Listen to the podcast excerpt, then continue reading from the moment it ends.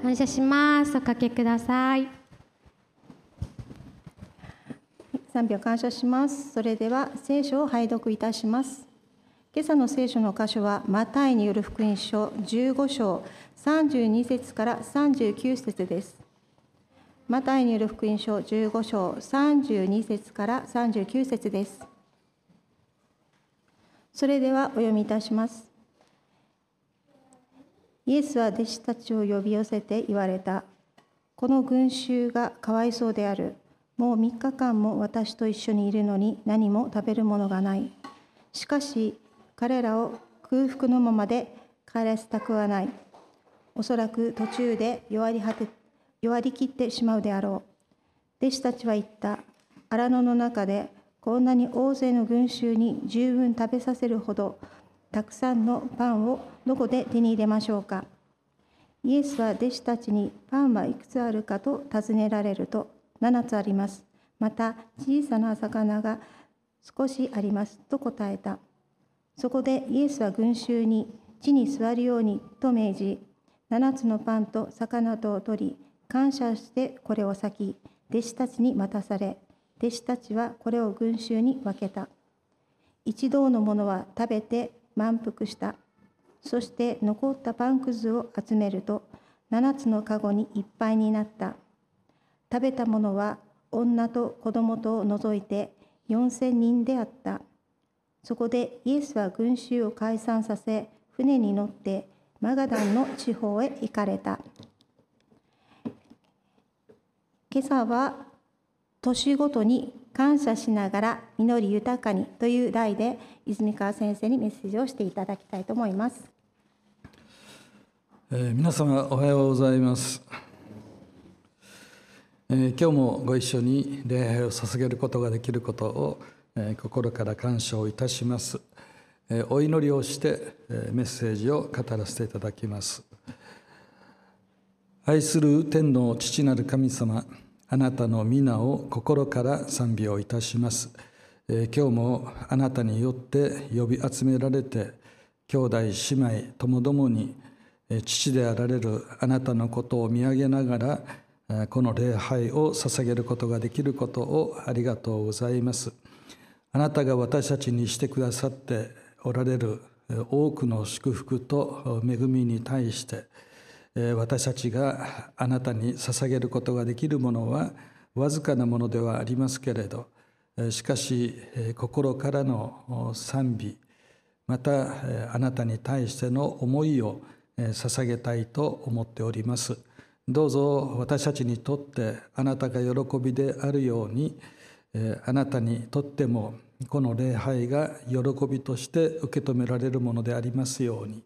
どうぞ私たち一人一人を導いてください。また礼拝に際しあなたが尊い命の御言葉を私たちに与えてくださることを感謝いたします。今日も与えられた御言葉に心を沈めそこからあなたの身胸を私たちが知ることができるようにまたあなたの御心に従って私たちが御言葉の通りに歩んでいくことができますように導いてください。受け入れました聖書の言葉を通してご聖霊様が働いてくださることを感謝いたします。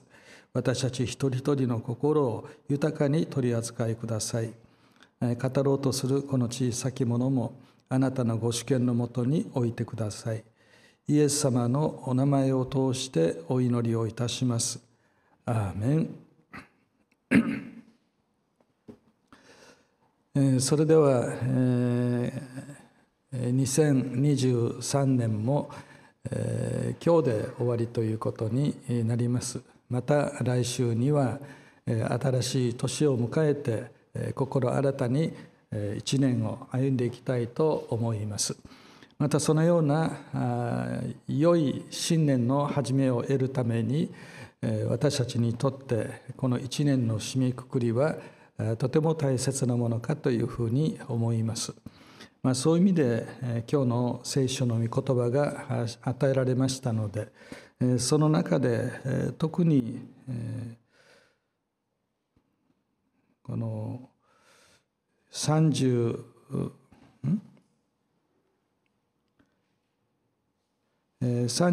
節と36節をお読みしますがそこでイエスは群衆に地に座るようにと命じ7つのパンと魚とを取り感謝してこれを裂き弟子たちに渡され弟子たちはこれを群衆に分けた。今日はこのイエス・キリストが7つのパンそして魚等を取ってですね多くの人たちに食事の奇跡を与えられた時捧げられたお祈りがあるわけですけれどそのお祈りは感謝して感謝してお祈りをしそして感謝してこのパンと魚とを分けて分けられたということをここで知ることができますのでそういう意味では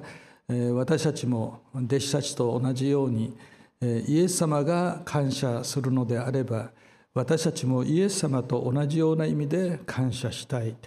イエス様が感謝して祈るのであれば私たちもイエス・キリストと同じような意味で感謝して祈るものでありたいとこのように思います。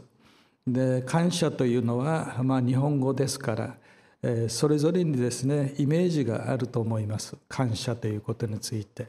でもできることであればですね同じ感謝であってもイエス・キリストの感謝。それを私たちの感謝とすることができたらどんなに大きなことかというふうに思います。まあ、そういう意味で今日は36節の中にあるイエス・キリストの感謝というところに焦点を当てた形で語らせていただきたいというふうに思います。さて私たちはですね感謝という時に神様が私たち人間に対して、うん、おそらく神様に対して感謝をするというのは人間だけだというふうに思いますね。動物たちも命を持っていますけれどおそらく感謝ということではないかというふうに思います。まあ、ですから神様は人間たちに対して感謝というのが特別な恵みであるので私たちに感謝することができるようにしてくださっていると、まあ、そのように言っていいと思います。なぜ私がまたそのようなことを言うかといったらですね感謝ということを一つのテーマにしていろんな学者の方々がですね一体感謝というのはどういうものなのか。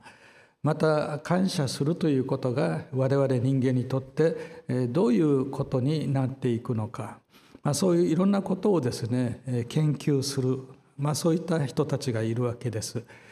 その研究する方々が感謝についていろんな角度から研究をして論文を書き発表をしているという形ですね。まあ、そういう中で、だんだんに分かってきたことですけれど、感謝をするということがですね実は私たち人間にとってはいろいろな意味でですね感謝することから始まるさまざまな恵みが私たちに与えられるのだということが分かるようになってきました。ですから神様がなさってくださっていることそれをまた人間の知恵をですね知性を集中して研究していくことを通して全部が分かってくるということではありませんけれどでも人が求めていく時には神様が答えを見せてくださるということだと思いますね。今の医療、まあ、科学の中で、えー、最後のですね研究テーマが人間の脳であるというふうに言われています。それ以外のことについてはいろんな分野科学はですね大抵のことについてはもう追求してそのそこにまでですね至っているということは言えますけれどまだまだ人間が知らないわからない世界というのはまさに私たちの頭の中にある脳ですねこれがどういうものなのかということがまだまだわからないこれほど脳科学が発達してもまだまだわからないという状況ですね。科学を追求する人たちは分かっていることはもう追求しません。分からないからこそその分からないところをですね知りたいという情熱を持って研究するわけです。ですから今一番ホットなものはですね脳についての研究であるということはよく言われることであります。まあ、そういう中でですね感謝が一体私たちにどんなことを起こしているかという話なんですけれどあの我々がですね感謝をするとこの頭の中でですね、えー、例えば主に4つのですね脳内物質が出るというふうに、ホルモンが出るというふうに言われていますけれど、覚えなくていいですからねただこんなのがあるなというぐらいでいいんですけれど一つにはセロトニンというのが出るそうです。そして2つ目がオキシトシンというものが出ます。そして皆さんが馴染みがあると思いますけれどドーパミンというのがですねいっぱい出てくるそうです。そして4つ目にエンドルフィンというのが出るというふうに言われています。でこのセロトニンというのがですね感謝する人感謝の言葉を口にする人の中にはですね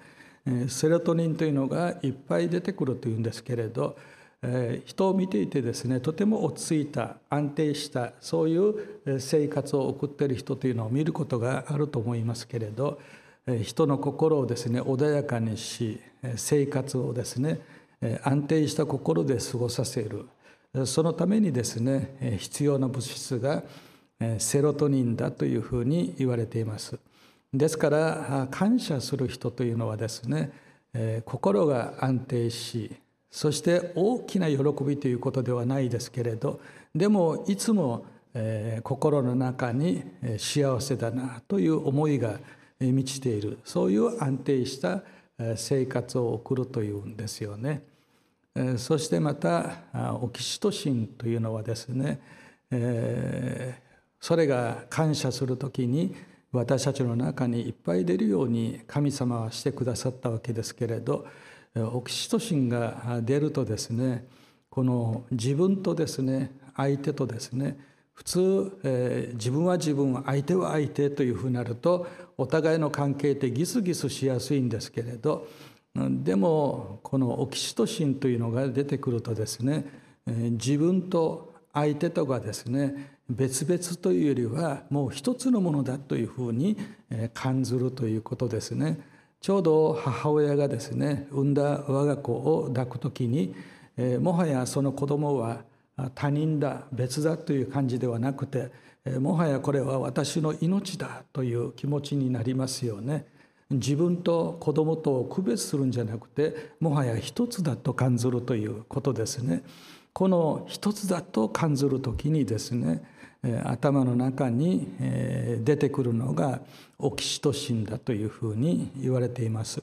ですから愛が豊かでそして人と人とのつながりの中に生きることができる人その人の頭の中をですねもし調べるのであったらオキシトシンというものがいっぱい出ているということになります。またこのオキシトシンが出るとですねえー、皆さんもあの自律神経の話はよく聞くと思いますよね。えー、交感神経が優位だと緊張してですね、まあ、力は出せるんですけれど、えー、その緊張し続けると体がおかしくなるという。ですから私たちには安心して落ち着いて休むことができるという、えこういう、え心を持つことができるためにはですね副交感神経が優位になる。その副交感神経が優位になるために頭の中でですね用いられている物質がさっき言ったオキシトシンだというふうに言われていますね。神様がこの世界を作られたというのはその通りでありそして私たち一人一人はその神様によって作られたものであるということは私たちにとって確信でありだからこそ私たちは平安な心を持って神様を仰ぎ見ていくわけですけれどしかしこういう科学が発達したことを通して神が私たちに対して何をしてくださったのかというところを人間が知ることができるところまでではありますけれど神様が私たちの中でどういう仕組みを持って私たちを導いておられるのかあるいは私たちの心や生活や交わりを守っていらっしゃるかということも分かるようになってきたわけですよね。えー、感謝する人にはドーパミンというのも出るということはもう知られているところでありますけれど、えー、皆様がどんな活動行動を起こすためにもドーパミンというのは必要じゃないですか。ドーパミンがないと私たちはうつ的になって何の活動もできなくなりますよね。ですから私たちが人と交わり幸せに生きていくためにこういう交わりというのは必要なわけですけれどその交わりもですねお互いがお互いに対して働きかけ合うということを通してその交わりは豊かなものとなっていくということですよね。そしてエンデルフィンというのは言うなれば脳の中にある麻薬だというふうによく言われますよね。そのエンドルフィンがあるとですね例えば交わりをしてますよね生きてますよねそのことがものすごく嬉しい本当に感激するほどに素晴らしいと感じるような時ですね頭の中ではエンドルフィンが出るということになるわけです。ですから感謝ということについてもともと聖書は感謝することが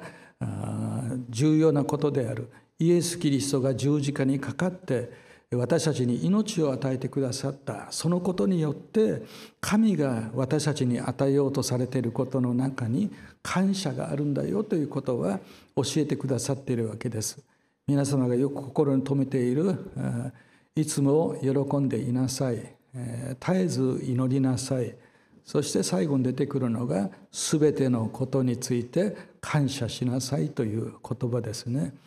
えー、誰でも知っている言葉ですけれどでもその聖書の言葉通りに今私たちが生きているのかという話になるとなかなかそうはいかない。すべてのいつでも喜んでいなさいと言われていつでも喜んでいらっしゃいますかと聞けばなかなか「はい」と答えることができる人は少ないでしょう。絶えず祈りなさいとありますけれど絶えず神様を信頼して希望を持って祈ってますかという話になるとなかなかそうでないということもあったりします。それと同じように全てのことについて感謝しなさい。これは全てのことですから例外はないという話になりますね。これでも感謝するんですかと言いたくなるようなことであってもでも全てのこと感謝しなさいとあるわけです。貧しくなったそれでも感謝します。病の中にいますそれでも感謝します。痛みの中にありますそれでも感謝します。我々は全てのことについて感謝するんだよと教えてくださっているわけですね。そうすると先ほど感謝することを通してまあ、セロトニンとかですねオキシトシンとかそういったものが頭の中出てきて私たちの心の在り方生活の仕方に影響を与えるんだよというお話をしましたけれどもし私たちがどんな時でも全ての時にもし私たちが神様に対しての感謝あるいは一緒に暮らしている人たち出会った人たちに対しての感謝。そういう感謝を私たちが覚えてそれを口にするのであれば私たちは幸せな気持ちになるということです。そして人と一つになることもできるようになるということです。そしてそういう愛と絆を感じることを通して私たちは喜んでですね相手のための働きもすることができるようになるということですねそしてお互いが心を一つにすることができ本当にみんなが祝福されているんだなというこういう状況の中に置かれた時にはですね体が震えるほどのですね感激を感じるということはあるわけですよね。ですから聖書は全てのことについて感謝しなさいと言われたのはそもそも全ての状況の中で私たちが感謝する感謝することができるということで私たちがどういう思いを持って何者として生きることができるかということを、えー、創造主である神様は知ってらっしゃる。だからこそこれは私たちに対しての恵みとして与えられているものですから。ところが私たちは神様を失い感謝することが分からなくなり自己中心的になりさまざまな困難を抱えてですね痛みを抱えながら生活をしている。それが私たちにとって当たり前の人生だというところに生きていたところにそうではないよってあなた方は全てのことについて感謝することを通してそこから与えられるものをあなた方は恵みとして受け取ることができるんだよとこういうふうに教えてくださってたんだなということが分かるわけです。ですからこの年の終わりですね一年の締めくくりにあたって私たちが心から感謝をする、まあ、心からという表現すると、えー、ちょっとあの強い印象を持つかもしれませんのでささやかであったとしても少しだけであったとしても私たちは感謝を捧げるということは大きな祝福であるということを覚えてあのこともこのこともチャンスを捉えては感謝をするということをしていきたいと思いますしでこの年が私たちにとって良い年であった。そして私たちが感謝を心から捧げることができるのであれば私たちの心は整えられてそしてこれから迎えようとする次の瞬間に次の年に向かって私たちは最も良い形で前進することができるとこう言っていいと思います。ですからこそ、えー、感謝をするということをですねこの年の終わりにしていきたいというふうに思うわけです。まあ、基本的に私たちが感謝をすると言ったらですね自分自身が望んでいることですね自分が大切重要だと思っていることそういったものをもし私たちが自分の手にすることができたらその時は嬉しいですよね。そうすると嬉しいですからそれを私たちに与えてくださった神様に対して「ありがとう」の言葉は普通に出てくると思います。別に神様でなくても神様は私たちの周りにある人たちを通しあるいは環境を通して私たちにいろいろなことをしてくださいますからそのことを知る時に私たちはですね神様がしてくださった良いことを自分自身が望んでいることでしたから喜んで神様ありがとうございますあるいは周りの人たちに対してもありがとうございますということになると思います。ですから自分自身が望んでいること喜べるようなことそれを神であってもあるいは人であっても私たちにしてくださるということがあったらですねそれはしっかり受け止めてありがとうの言葉で返していきたいというふうに思うわけです。そして自分の口を通してありがとうという言葉が言える人は先ほども言いましたように感謝に伴うですねいろいろなものがまた私たちの頭の中に豊かにあふれてくるということになるわけです。ですから単純に幸せそうに生きている人はですねありがとうが多い人感謝が多い人であるというふうに言って構わないというふうに思います。まあ、そういう意味で私たちが感謝することというのは私たちが本当に欲しいなと思ってたものをもらうことができる時に「ありがとう」という言葉が出てくると思います。ただ今日はですね、まあ、そういうことと全く違うという意味ではないですけれどイエス・キリストが この、えー、感謝してこれを先というこの7つのパンと少しばかりの魚を、イエス・キリストが感謝して当然感謝してというのは神様に対して父である方に対して感謝してありがとうございますとイエス・キリストは感謝してそのパンと魚をですね受け取ってそれを感謝しながらこの人々に対して分けていったということですけれどその時のイエス・キリストの感謝をですねおそらく私たちとまた違うところがあると思います。私たちよりもですねもっと深いですね意味があるのではないかと思いますから一体この時のイエス様の感謝ということの中には一体どういうものがあったんだろうかということを、えー、ぜひ考えてみたいというふうに思うわけですよね。そうした時にですね一つのヒントになるものとしては例えばですね詩篇の119編の中でですねダビデが、えー、私がですね試練にあったことは、ね、試練にあったことは良かったことです。そのことを通して私は主の掟を学びましたとこういうふうに支援の中で歌っているわけですよね。試練というのは当然皆様も分かるように直接的には辛いことであったり嫌なことであったりということですから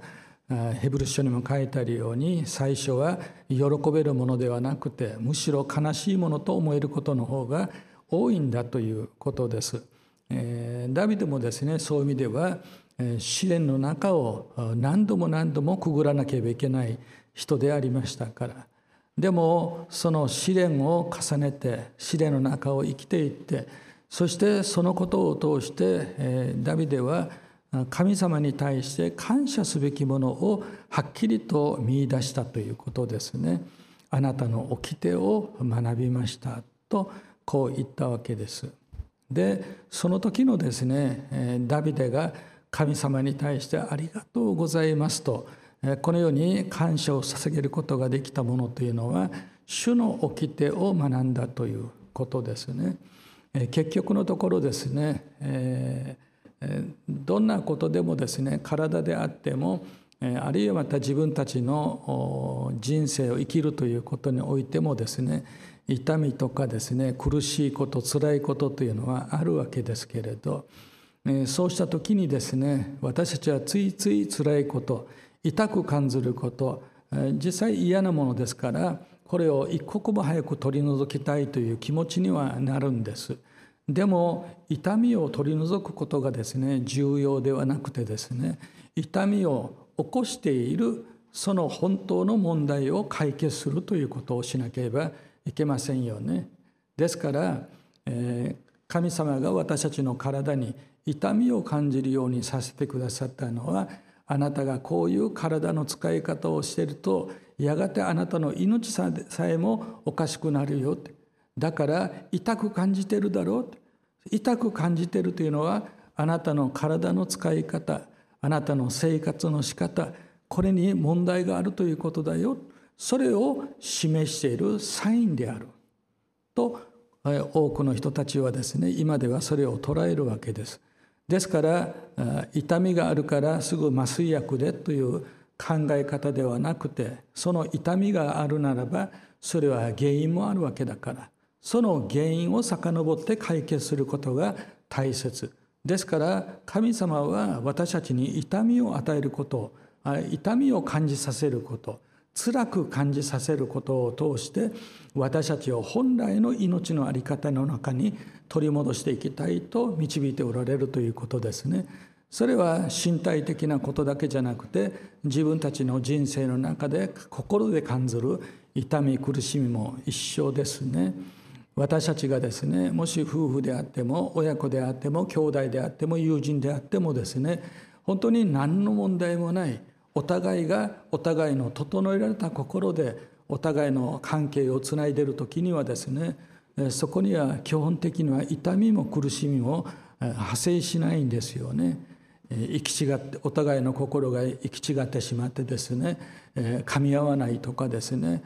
大切にしたいと思っているのに相手からはひどいことをされるとかですねいろんなことがあるわけでしょ。要するにそこにはですね普通ではない状態というのがあるいは健全な状態ではないということがあった時に私たちの心は苦しむわけですよ。その苦しみを私たちが覚えることを通して神様はサインとしてあなたは今解決しないといけない原因があるよ本当の原因を整えないといけないよ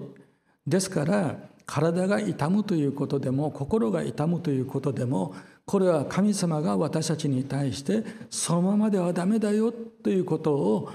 示すためのことですからもし私たちがそういう体であっても心であっても痛みを感じない苦しみを感じない違和感を感じないという話になると自分たちは痛みを感じないままにですね体はボロボロに心もボロボロになってあとは人として生きていくということができなくなるという話になるわけですよね。ですから、えー、このダビデも試練にあったことは辛く苦しいことであった。しかしそのことを通して私は主の掟を学んだ。だから神様ありがとうとダビデは言うわけですよね。ああ私私がこの人との間にこんな苦しみを抱えてしまった。本当の理由が分かった。こうすべきであったということが分からなかった。あるいはこれをしてはならないという掟が分からなかった。それが理由となってこんなにお互い同士が苦しんだんだ。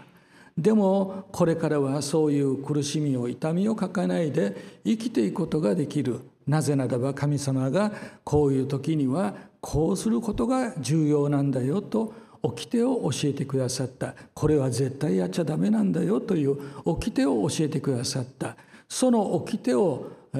このダビデが学んだ時にですねその掟を学んだダビデの人生というのはその掟を知らなかった時のダビデの生き方とは全く違った人生を生きることが可能になっていくということなんですよね。ですから新約聖書の中でも試練に遭うことは喜びなさい喜びなさいとこう教えてくださるそのことを通してあなた方は信仰から始まってですね忍耐とかですねいろんなことを自分の中で身につけること発見することができるようになりついにはあなた方は完全なものになるという表現になるわけですよ完全なものになるという。支援の第一編の中にですね、えー、川のほとりにですね水のほとりに植えられた木のようにですねすくすくと育っていく大きな木に例えられている幸いな人というのが表現されていますよね。その幸いな人というのはすくすくと成長していきながら葉は茂りですね大きな木になるわけですけどその中でですね、最後の言葉っていうのはその人は何をしてもうまくいくという表現で終わるわけですよ。公約聖書ではそう書いてないと思いますが、えー、訳の仕方ですよねえ。でもそこで言われてる意味っていうのはこのように大きく成長していくその人はえ何をやってもうまくいくだから何をやってもうまくいくっていうのはこれについてはこうすべきであるということが分かるこのことについてはそれはしちゃダメだということが分かるそれに基づいて対処することができる。自分のことであれ相手とのことであれその人のことであれそこで神様が教えてくださったですね。ことを心に留めるのであればその人は幸いな人なんですよ。幸せな人なんですよ。なぜならば問題が起こった時にそれを解決する力を持つことができたからというふうに言うことができるわけですよね。ですから確かに痛みがないというのは楽です。で心も痛まないというのは楽です。でもただ楽であるということがですね本当に幸せなことかというとですね何かことが起こった時にそれに対処していくための何をどのようにしたらよいのかということについてのこういう知恵ですよねそういうものを私たちが持ってなかったとしたら100年間幸せだったとしても100年に1日を足したその1日だけで私たちは地獄のような苦しみを体験するということもありえるということですよね。そういう意味では、えー、イエス・キリストがですねこの7つのパンと魚とを取ってこの人々を食べさせてあげるという状況の中でですね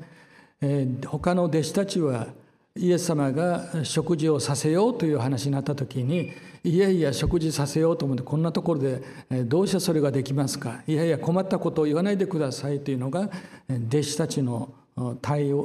まあ、態度だったわけですよね。でもイエス・キリストは弟子たちはそう対応するけどでもイエス・キリストはこれだけたくさんの人たちに対して食べさせてあげることができる満たしてあげることができるその方法その仕組みをですねイエス・キリストは知ってたということなんですよね。だから天の父なる神様に対してこれだけたくさんの人たちに対してお腹をすかしたままで返したくはありませんってそんなことをしたら途中でみんな倒れてしまうかもしれません。でも神様父なる神様感謝します。あなたはこの人たちに対してどうしたらいいかということをすでに私に教えてくださっていました。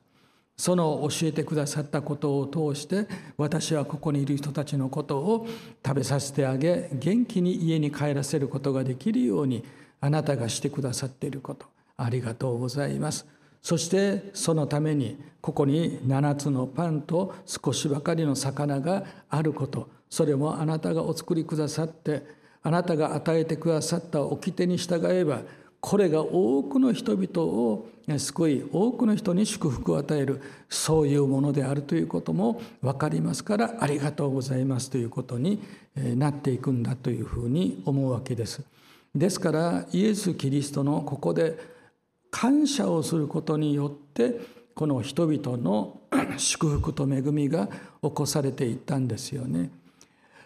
まあ、私たちはイエス様ほどにですね神様の掟を学んでいるわけでもありませんし知ってるわけでもありませんけれどでも私たちが主であるイエス・キリストを仰ぎ見てイエス・キリストと同じように育っていく時に成長するということは私たちが神様の掟をですね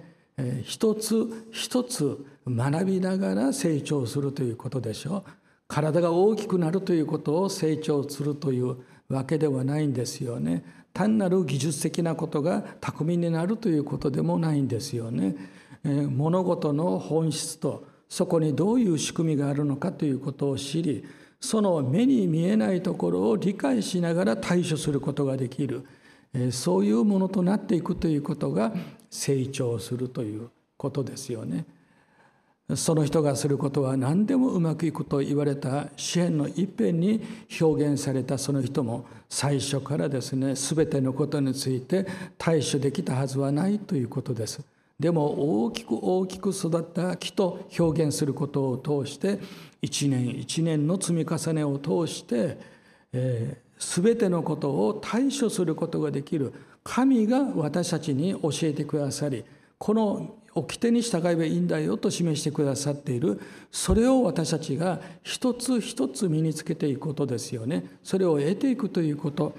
それがですね良いことをしてくださってありがとうというありがとうもあるんですけどその良いことの中で特別に良いことというのはその御言葉を通して私たちに主の掟をその苦しみの中で辛い状況の中で「ああこうすればよかったんだ分かりましたもうこれで大丈夫です」とこう言うことができるようなものを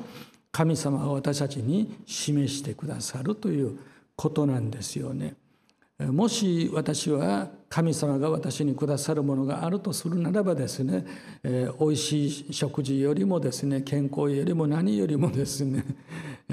そういう神様の掟を私は知るものとさせてくださればこれ以上に大きなこと感謝はありませんとやはり言うのではないかと思うわけです。それは自分の人生をまっすぐに進むことができるようになるということを意味すると同時にですね実際私たちの周りにいる人たちとの間でその交わりやその人の人生そのものの中で彼らがこうして負っているさまざまな痛みや苦しみですよね。